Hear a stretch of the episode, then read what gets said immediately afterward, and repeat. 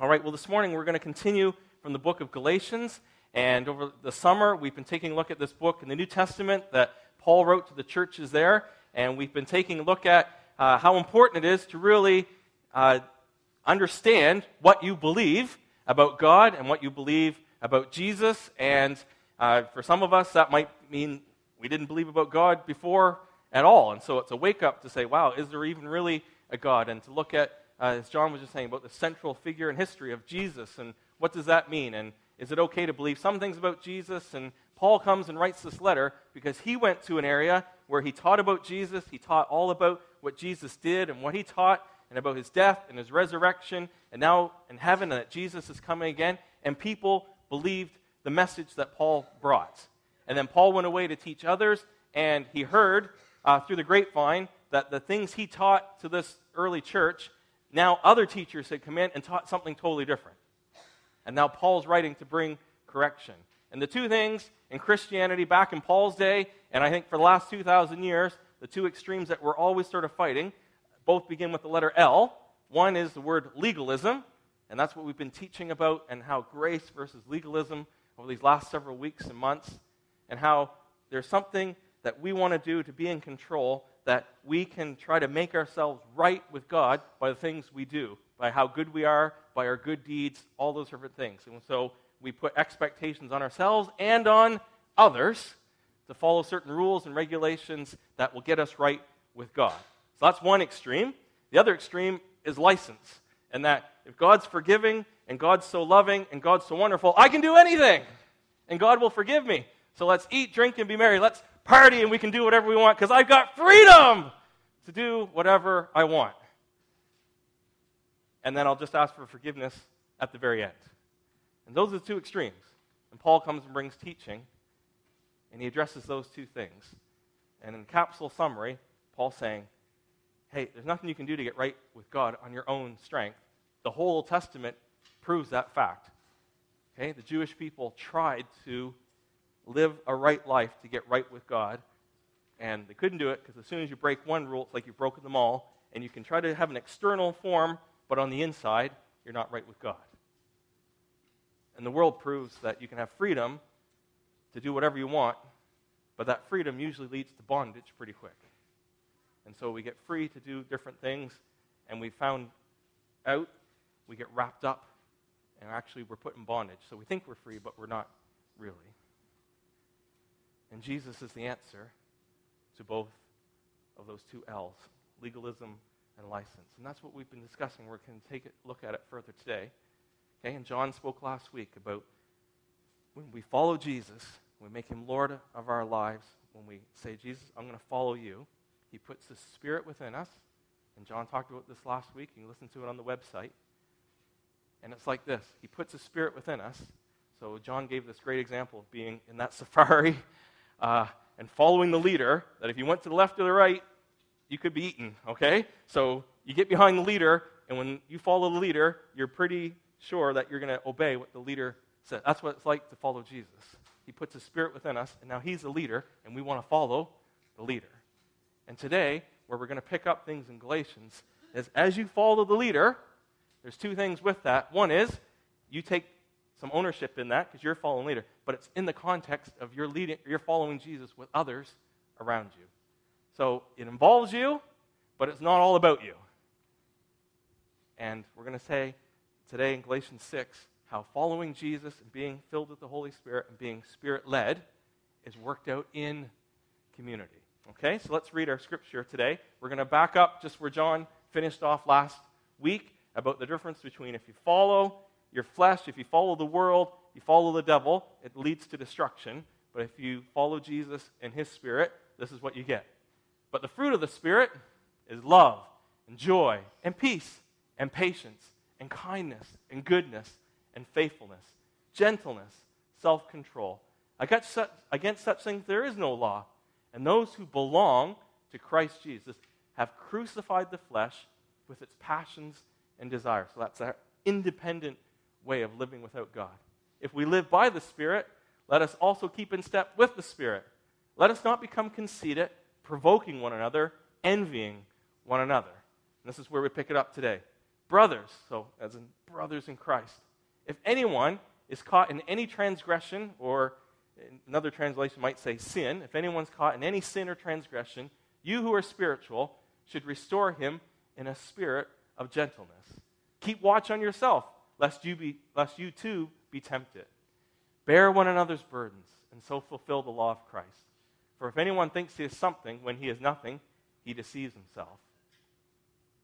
But let each one test his own work, and then his reason to boast will be in himself alone and not in his neighbor. For each will have to bear his own load.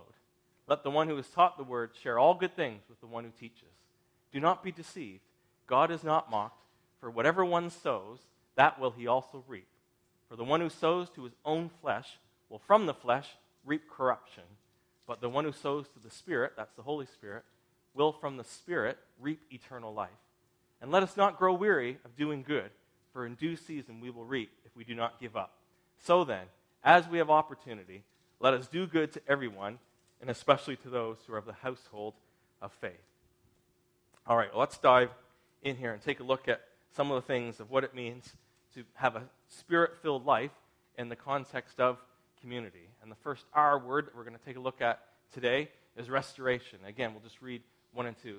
Paul writes, Brothers, if anyone's caught in any transgression or sin, you who are spiritual should restore him in a spirit of gentleness. Keep watch on yourself, lest you too be tempted. Bear one another's burdens, and so fulfill the law of Christ. So the first question we have to ask ourselves and just looking at our lives is how do we deal with sin? How do we deal with transgressions? And sin is described a lot of different ways in the Bible. Sin is described as when we break God's commandments. So, some examples we have the Ten Commandments. So, if we lie, if we steal, if we curse and take the Lord's name in vain, all these different things, if we break those, that's sin. We've transgressed, we've broken God's law. Okay, so that's one way of looking at sin. Another way is that we miss the mark. The Bible says, like, you're shooting an arrow, you're supposed to hit the target, and you miss it. Okay? We miss the mark of what God has for us. A lot of it has to deal with heart issues as well. So sometimes externally, we can do the right things, but on the inside, maybe our motivation is wrong. Maybe our motivation is greed or pride, and we do things to look good, and we think maybe that's even being religious. But inside, we know, you know what? I'm not really doing this for Jesus. I'm really doing it for me. And that's sin as well. Some, it's what we worship.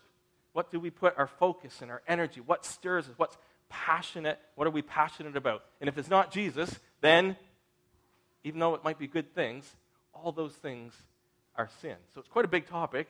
And whether you're a Christian or not, that affects you. Because a lot of times we ask, what's going on in the world? Why do people do the things? Why do I even do things? And we use different words in society that the Bible calls sin.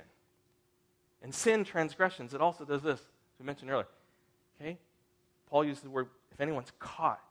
If you get in sin, it's like getting into quicksand. It's like an entanglement.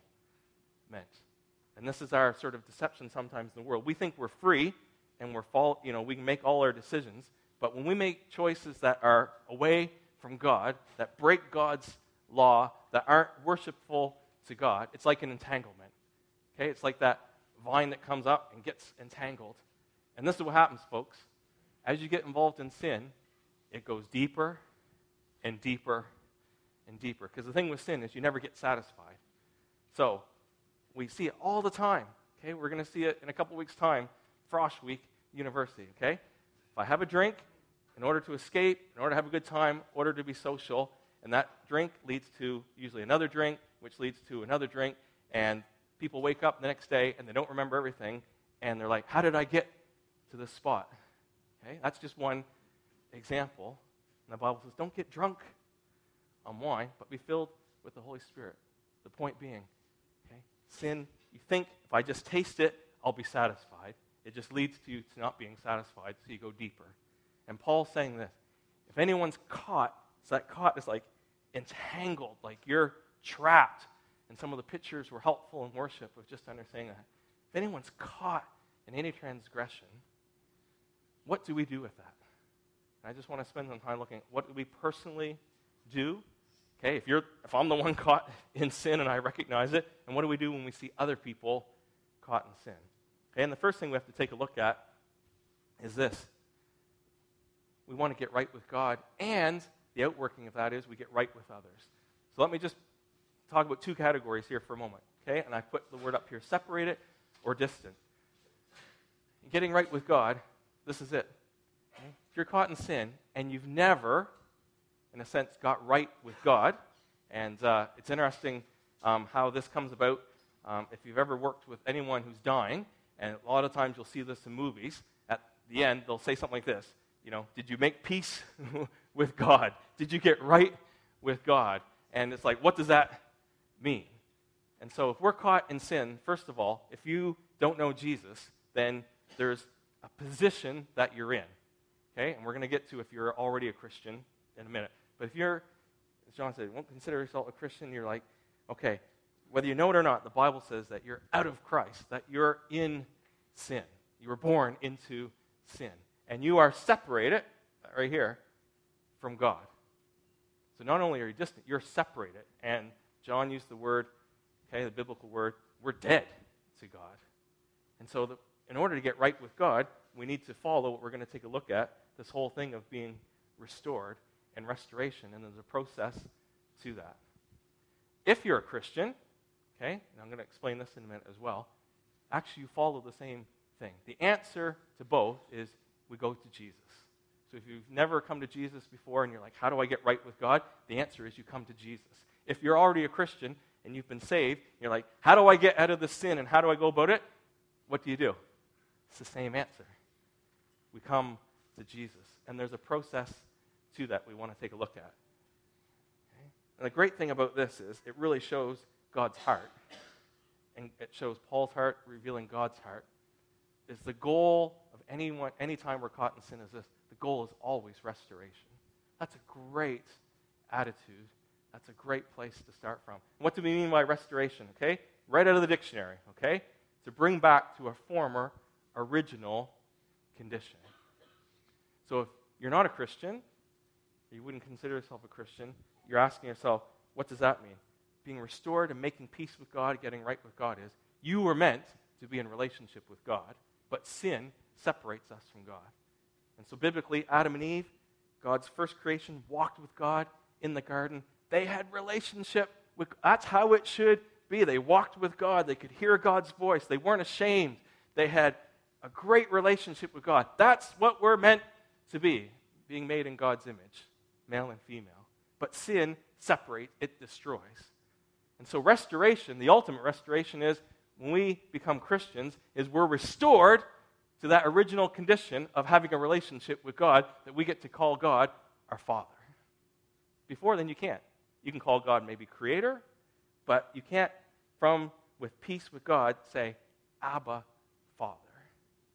And that's the good news here this morning, is that the ultimate restoration is actually becoming a Christian and saying, I repent. That's the first step. That's I turn away. I'm go, walking this way, doing my own thing, following whatever and I turn around and now I'm going to follow Jesus. That's a mind and a will decision, it's a heart decision. It involves confession. We confess with our mouth that Jesus is Lord. We believe in our heart that God raised him from the dead. We confess our sins, that we fall short of God's glory. We recognize, and we put our trust in Jesus, you're the only way. We have to deal with being forgiven. Okay, that there's things that we've done wrong that we need to be forgiven. And Jesus paid the price on the cross. That's why the cross, that symbol, is central to everything, because he paid it on the cross. The consequences, he took the penalty for our sin. And we can be forgiven, legally forgiven, and then the feelings come as well of being forgiven and having peace with God. Now we've got to deal with some consequences. So we come to Jesus, and you know what? Sometimes there's legal consequences of things we've done. So we can be forgiven, but we might still go to jail if we've been convicted or something. There's consequences in this world we got to live out, but we can help walk through those things. Sometimes there's restitution. You pay back that which you owe. So the Bible says if you've stolen, then you give the money back and maybe add a bit more. Uh, when you're getting right with God, it affects your actions. And a lot of times, restitution is this you got to build back trust. Sometimes it's easier to pay back financially things, but restitution is we're forgiven, but there's consequences and the process of getting right with others still involves a lot of time and a lot of work. But the goal is this we want to be restored to God. We want to have a relationship with God. We can know our Creator, our Father, who has purposes and plans for our life. That we can worship God together like this morning and be a part of it, not just a spectator. That we can have the Spirit of God living in our heart, that we're connected, we're restored, we're brought back into a right relationship. Okay? That's the ultimate restoration. That's the beginning restoration that the second part I'm going to talk about. If you don't have that first one, you can't get the second one. That's the first one. The second restoration is if you're a Christian, okay, and you've already confessed Jesus Lord, that you've been, the Bible says, born again, God's Spirit dwells in you, but sometimes we still mess up.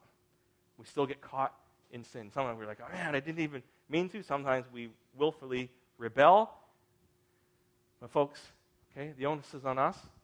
If, if we've sinned, what do we do? We do the same thing. We come to Jesus and we go through the same process.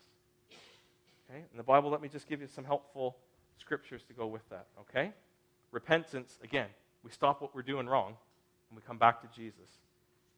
We confess our sins to others. We bring everything into the light. James 5:16 says this: Therefore, confess your sins to each other and pray for each other so that you may be healed. Do you understand the community part of that? Is that yes, we come to God ourselves, but in our life groups, a lot of times it's men with men, women with women in these things, we have two or three others that we can share with in community. That we take the initiative personally, we take the initiative. We take the initiative if we see someone else struggling who's our brother and sister in Christ as well. And we come humbly before them. We come alongside. We ask what we can do to help.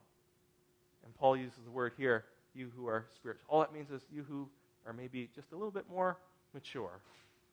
Okay? It's our, the onus is on us to come alongside others who might be struggling. And we receive forgiveness. Okay? Let me just read this from 1 John. This is such great news for us. Because you know what, folks? I deal with a lot of people struggle caught in sin. Getting free, but also, even when you're free, on the inside, dealing with guilt, shame, condemnation, all these things, even memories of all the different things. This is good news. John writes this. This is 1 John 1 5 to the end into chapter 2. It says, This is the message we have heard from Jesus and declared to you. God is light. In him there is no darkness at all. If we claim to have fellowship with him, that's God, yet walk in the darkness, we lie and do not live by the truth. But if we walk in the light, as he is in the light, we have fellowship with one another, and the blood of Jesus, his son, purifies us cleanses us from all sin. Hallelujah for Jesus. And John writes, if we claim to be without sin, we deceive ourselves, and the truth is not in us. So deal with people, hey, I got nothing wrong. I'm not doing anything wrong. Eh. Okay? We might be fooling ourselves. The good news is this if we confess our sins, he is faithful and just and will forgive us our sins and purify us or cleanse us from all unrighteousness. If we claim we've not sinned, we make him out to be a liar. His word has no place in our life. John says, My dear children, I write this to you so that you will not sin. But if anyone does sin, we have one who speaks to the Father in our defense, Jesus Christ, the righteous one. He is the atoning sacrifice for our sins, not only for our sins, but also for the sins of the whole world. Folks, we don't have to keep entangled in sin. God has made a way through Jesus for salvation. That we're born into sin. How do we get out of that position? I'm stuck here. We need to change positions. We come to Jesus. And we believe all that He is, all that He's done for us. And we become followers of Jesus. Even as followers of Jesus, sometimes we fall. We make mistakes. We make wrong choices. We get deceived. Sometimes we, you know what? We just say, you know, I don't feel God's meeting all my needs. I'm going to try something else. Idolatry. We give an idol a try. I think I'm going to be satisfied in that. And when we come to our senses, what do we do? If we see someone else struggling, it's the same thing. We come to Jesus again. We confess our sins to one another. We repent. I'm sorry I did that. I turn from it. I ask for your forgiveness. Now I believe the Word of God. I am forgiven. We still have to deal with the consequences. I'm forgiven, but man, I got some mending offenses to do with other people. Maybe I need to pay something back. Maybe I got to earn trust back. We got to deal with those. Maybe I have to make restitution. But the goal is this, folks. It's always this. This is the heart of everything in church discipline and church life. The goal is this it's restoration. Hallelujah. If not, we're all disqualified from ever serving for Jesus. We get restored with God. Okay? We make restoration with other people. We're restored in the church. So that's good news. So, folks, even many people in our church life, even in leadership and different things, have fallen, have sinned, but by God's grace and working through a process and over time, there's restoration that we're not going to hold that against you for the rest of your life. Even if there's consequences that might affect you for the rest of your life. And you can be restored. And Paul, who wrote this letter, was restored as one who murdered Christians. So he's living out the example. Do you see the process, though? Repent, we receive forgiveness, we deal with the consequences, we pay back, we compensate for loss or damage, and we get restored with God, with each other, and in the church. Folks, that's good news here this morning. Do you remember some of the words that were shared in worship? Okay, think about this Lazarus, come forth. Okay, that's the resurrection. You were dead, but because coming to Jesus, he makes you alive. But sometimes we're bound up in the grave clothes. We've got to break free. How do we do it? We get restored with God through the way that He's provided through Jesus Christ. And for all of us, the great things, we got a humble, humble attitude by both parties. If you're caught in sin, everything in your flesh, in your pride, will be I'm going to keep it hidden. I'm just going to try to deal with this as self. Maybe I'm going to pretend it didn't really happen. And you can try to go all that, but you're not going to get restored because you can't come to restoration through your own plan. You've got to follow God's word. And everything within you hates to admit I'm wrong. And so we've got to have a humble attitude. Now, a lot of times you can get away, you can think you can get away with sin, and no one else might even know that you've sinned. And we've got to take the onus. If God puts his finger on it and we know it's wrong, we've got to come with a brother or a sister and say, I'm going to follow God's words. I'm going to confess my sins one to another. You don't have to tell the whole world. You've one or two people, witnesses, accountable with it, and that's a humble attitude. And we humble ourselves before God and say, God, I've sinned against you. Now, for those of us maybe who see others in sin, or we're the ones someone comes and confesses something to, guess what? We got a very humble attitude as well. Because none of us are on our high horse looking down saying, Oh man, I can't believe you did that. What were you thinking, you idiot, you fool? I would never do that. Every one of us is one step away, one bad decision from being the one coming and saying, I got to confess this. And how do you want to be treated when it's maybe your time? Okay? You want to be received by somebody who's gracious and who's going to speak the truth in love. And yes, we're going to deal with things. We don't shove them under the rug. We're going to deal with them. But we do it in a very humble attitude. So it's a humble attitude from both parties.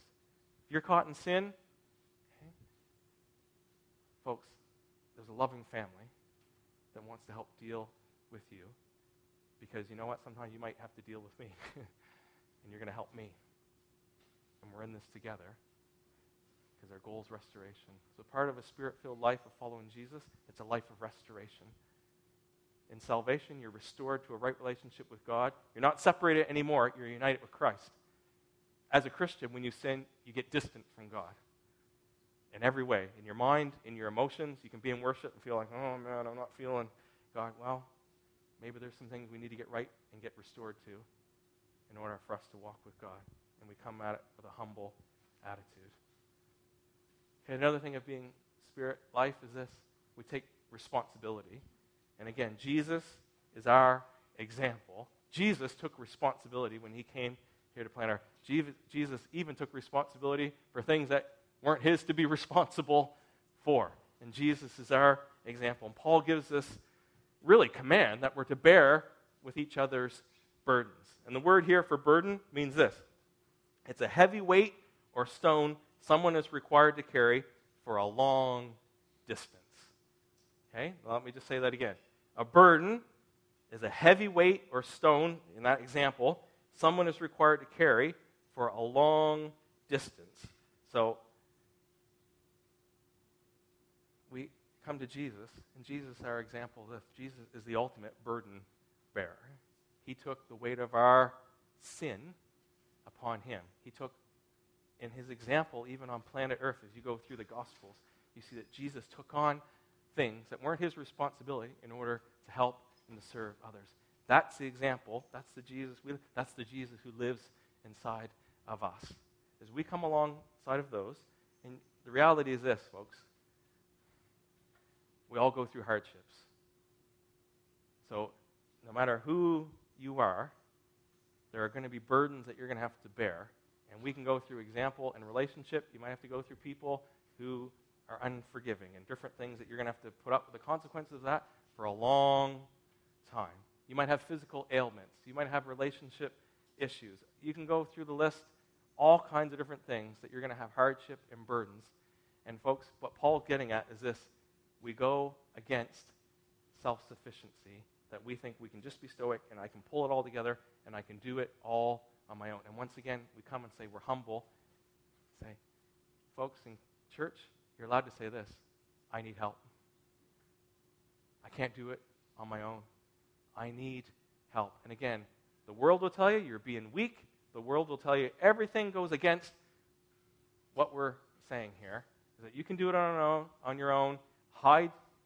Don't show any weakness. Don't show any fear. Hide all those things. And Paul's saying we come together as Jesus as his community and we say, guys, I'm struggling. I need help. I can't bear this burden on my own. I need someone to help come alongside me, just as Jesus is our example. And it puts an arrow right through self sufficiency, which is, I believe, a little g God in our world. That most magazines will, everything will point you towards you can do it, you can do it, you can do it. And most of the time, we appear weak as Christians because we say, I can't do it. We wave the white flag. I need help. Folks, that's one of the best things you can do. Because in family and church life, we're to come alongside one another. Now, here's just it. Paul balances with this. He also says this. this is really, really, really, really, really important. Carry your own load. So the word here, that word load, it's a picture of a soldier with their own like backpack, their own supplies for them that they carry. It's not a huge one, it's enough for them to be able to carry. And in church life, sometimes what happens is we have two things. We go one extreme where we never ask anyone for help and we try to do it all ourselves and we get crushed. Or we have the attitude, how come nobody's helping me? And we expect everybody else to do something for us and we take no responsibility to be able to take ownership of what God's called us to do.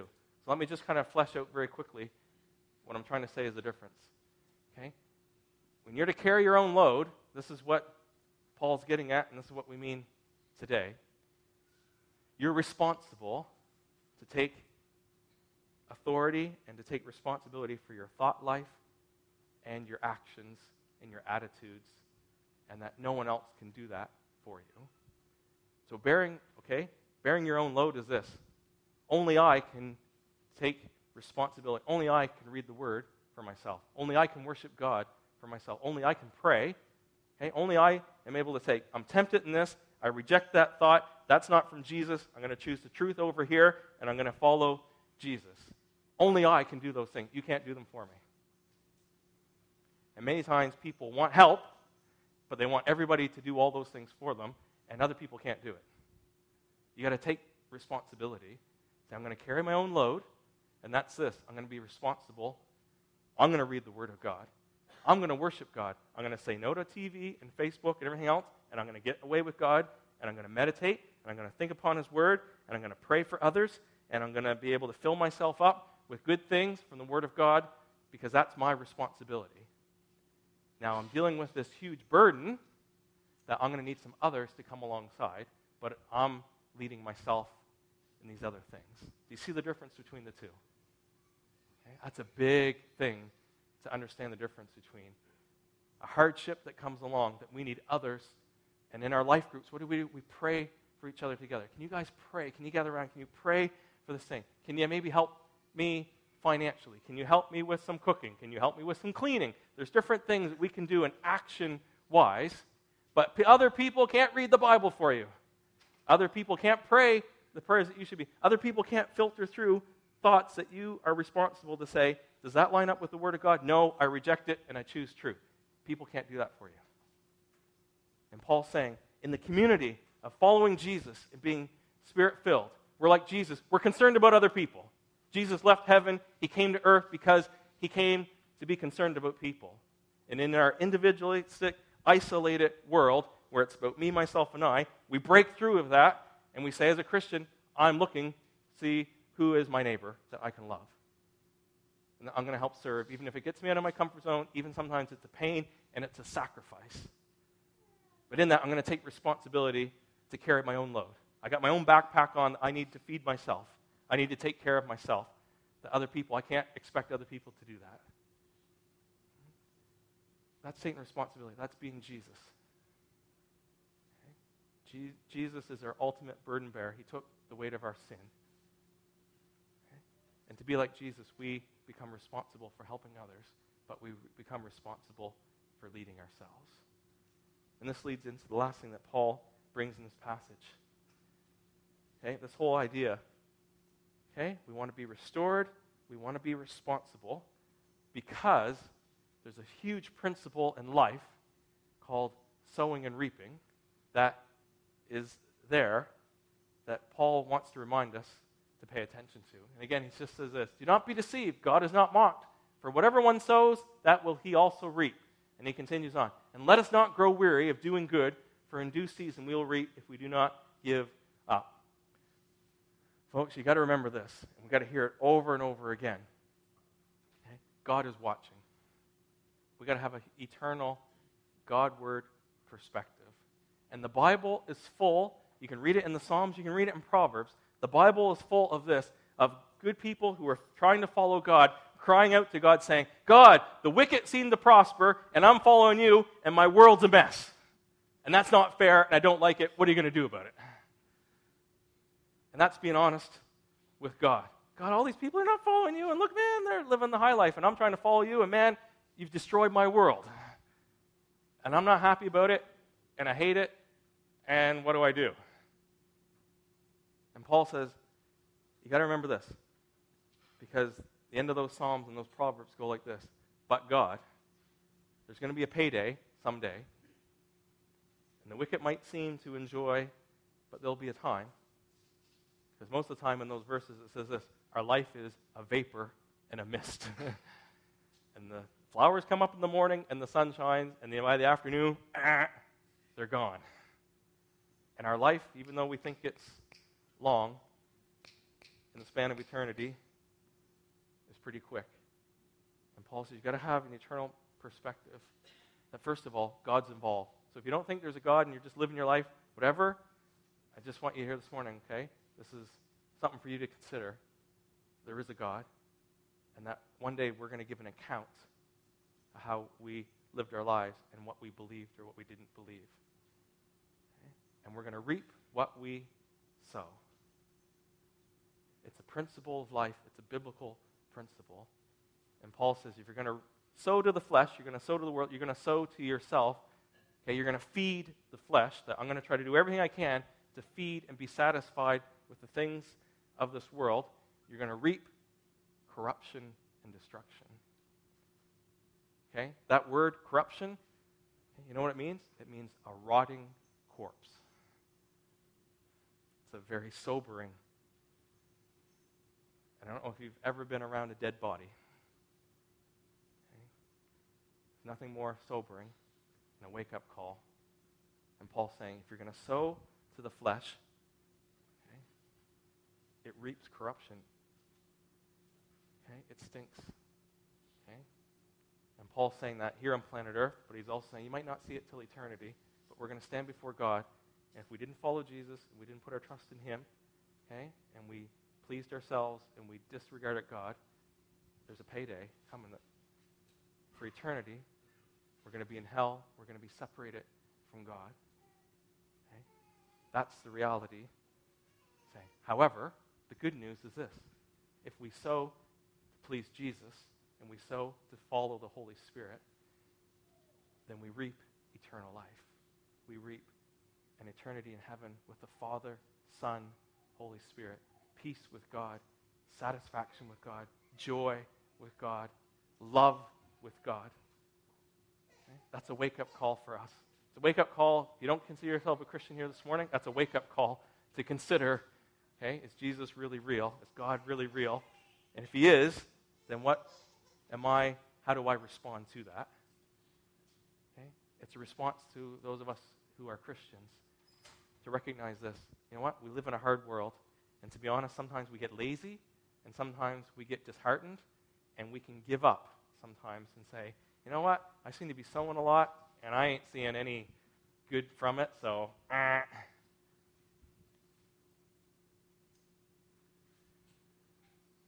And that leads to our last point.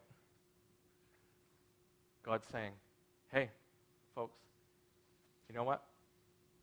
We got some farmers here this morning. They sow in the spring, and they can't predict the exact day that they're going to reap. But you know this there's a season of reaping. And there might be rain, there might be hail, there might be storms, all that. And so there's lots of things that go along. However, usually there's some sort of harvest. I should be a farmer.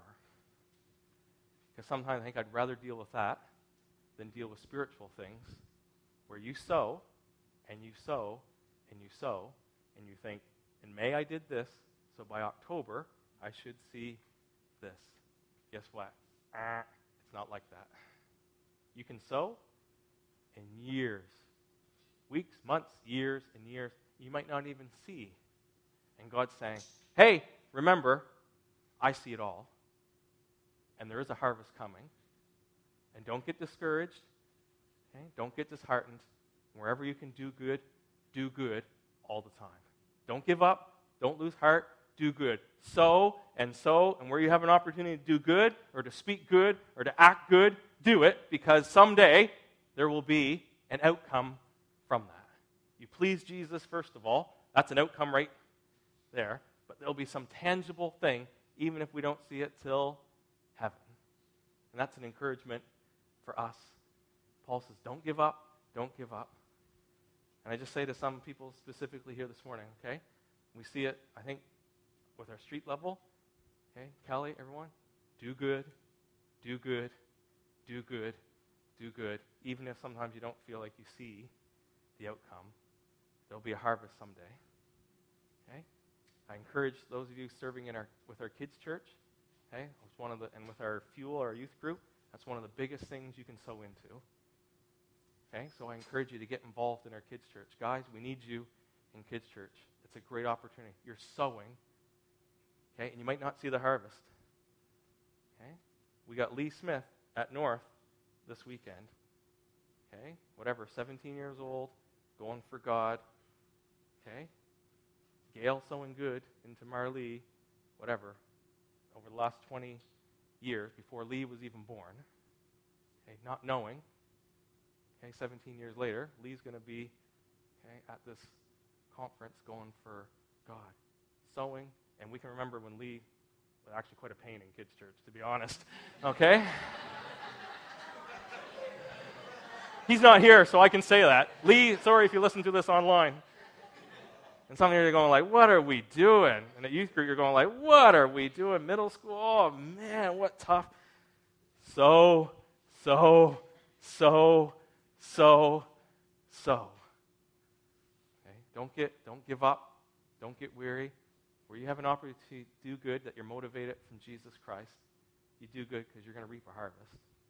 And folks, we're all going to reap a harvest one way or another. There's no neutral. Okay? I say it again. That's the lie of the devil. That there's a neutral. There's a good and a bad, and I'll just be a neutral. Okay? So if I don't do too many bad things and I do a few good things, then I'm kind of in the safe range. Doesn't exist. We're either in Christ or we're not. We're either separated from God or we're at peace with God. Okay? So, in review, as we follow Jesus, okay, and we recognize who Jesus is, and we recognize He's Lord and Savior, and that ultimate okay, reconciliation, restoration of putting our faith and trust in Jesus Christ so that we can be at peace with God.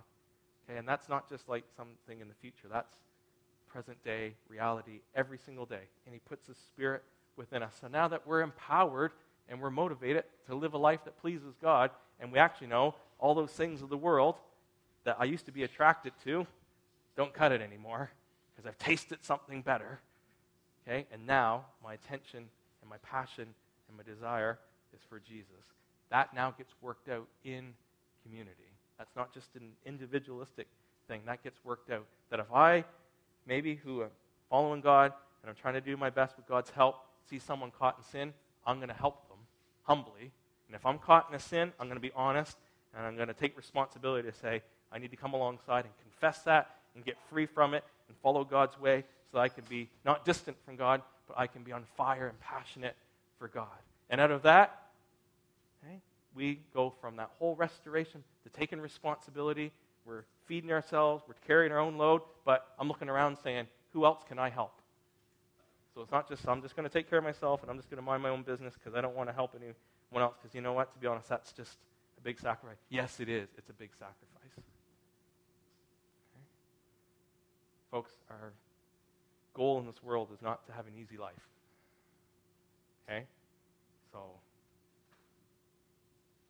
in this world, we're going to have trouble and hardship, but we're going to be like Jesus, and we're going to help take responsibility. I'm going to bear other people's burdens. I'm going to carry my own load. And, folks, we're going to reap what we sow. So be mindful what are we sowing? What are we sowing? If you're single, okay, what are you sowing to yourself, first of all? What are you reading? Okay, what are you looking at? What's motivating you? Okay, where are you getting your values from? In family life, kids, are you obeying your parents? Are you serving, taking responsibility, or helping others? As parents, what are we sowing into our family? Are we sowing criticism and sarcasm, laziness? Are we sowing encouragement, loving discipline, worship? Okay? In our workplace, what's our attitude? What are our actions? What are we sowing to? Because we're going to reap both here on planet Earth and ultimately before God. We're going to stand before God and we're going to give an account of our lives. So there's good news here this morning. Jesus is the answer for all these things. We come to Jesus. We're separated from Him. We don't know God. We come to Jesus. We're already a Christian. We're distant because of sin we come to Jesus. We come to Jesus because he's our example for taking responsibility. We come to Jesus because he's the example of sowing and reaping. He did what he saw his father wanting him to do, and he reaps a great reward. He went to the cross, and multitudes are coming to the Father through him. He's reaping what he sowed. So this morning, there's a response to this. There might be a response to, you know what, I realize I'm separated from God. If I were to die today, okay, there's no guilt trip involved. This is the reality. Okay? Am I at peace with God? Do I know God? What would I say when I stand before God? Then we can say, you know what? I can stand before God and say, I'm with Him. I'm with Jesus. I'm in Him. And He makes me right with you. And it's by grace, nothing I've done. I'm with Him. Maybe as a Christian here this morning, you realize, you know what, maybe you've been playing with sin. Maybe you're entangled in sin. Maybe you've got something hidden. Maybe you realize you're just lukewarm. You're like, well, I'm not really in sin, but I'm not really passionate for God either. Ah, you know what? Let's get right with God. Okay? Maybe we need to talk to someone this week. Maybe we need to repent of some things, confess some things. Maybe we need to make restitution. Let's get restored with God so we don't feel distant. We're not kind of on the sidelines, that we're passionate for Jesus Christ. And from that, it gets worked out in community, that we're helping each other, but we're carrying our own load, and that we sow by doing good all the time. Everywhere we go, we're doing good. We're believing for the best, saying, God, I'm going to give money to someone, and I'm going to just pray that you are going to reap something from that in my giving. I'm going to help somebody this week, even in the most ten, you know, practical sort of thing. But God, I'm doing it for you, and you see it, and you're going to do something with it. Okay, let's pray. Father in heaven, we thank you today for your word. Thank you for this church. We thank you for Jesus. We thank you for every person here this morning. God, it's not by accident, God, but you've brought them here, Lord, to hear your word, to experience worship and communicating with you and relationship with you. And I just pray now, Holy Spirit, would you come and that you are the one who convicts people. You're the one who brings revelation. You bring understanding. You come and you stir hearts and minds. Would you lift people to see Jesus Christ? Maybe for the first time here this morning as Lord and Savior. Would you lift heads maybe of those who are like Lazarus? They're alive, but they're bound up. Lord, we pray for freedom today. And God, we pray, Lord, as we get free, that means we're free to serve others in love as Jesus did. Would you help us in all these things? We pray. Come now, lead us even more, Holy Spirit, we ask. In Jesus' name, amen. Amen. Okay, I'm going to ask the worship team to come, and uh, we're going to sing one more song. Just and again, this is a time to respond. Sometimes there's an immediate response. God's put his finger on your heart, and we want to give opportunity for right now. Sometimes our response is this we live it out now through the rest of the week, and we're always responding to God. But we don't want to miss this moment, okay? If God's put his finger on something and you want to respond to that, we want to give opportunity to that. You can do that maybe in the worship. You can do that afterwards and speaking to one of us. You can do it this week into your life groups and different things in our small groups and church life where you get to connect. Okay, we encourage you to do that. So as the worship team, why don't you stand if you're able? And John and the team are going to lead us in this response to the word and to those prophetic words that were shared during our worship time of really coming to Jesus, maybe for the first time or maybe for the hundredth time, of coming to Jesus in order so that we can be restored with God, and out of that we can help others.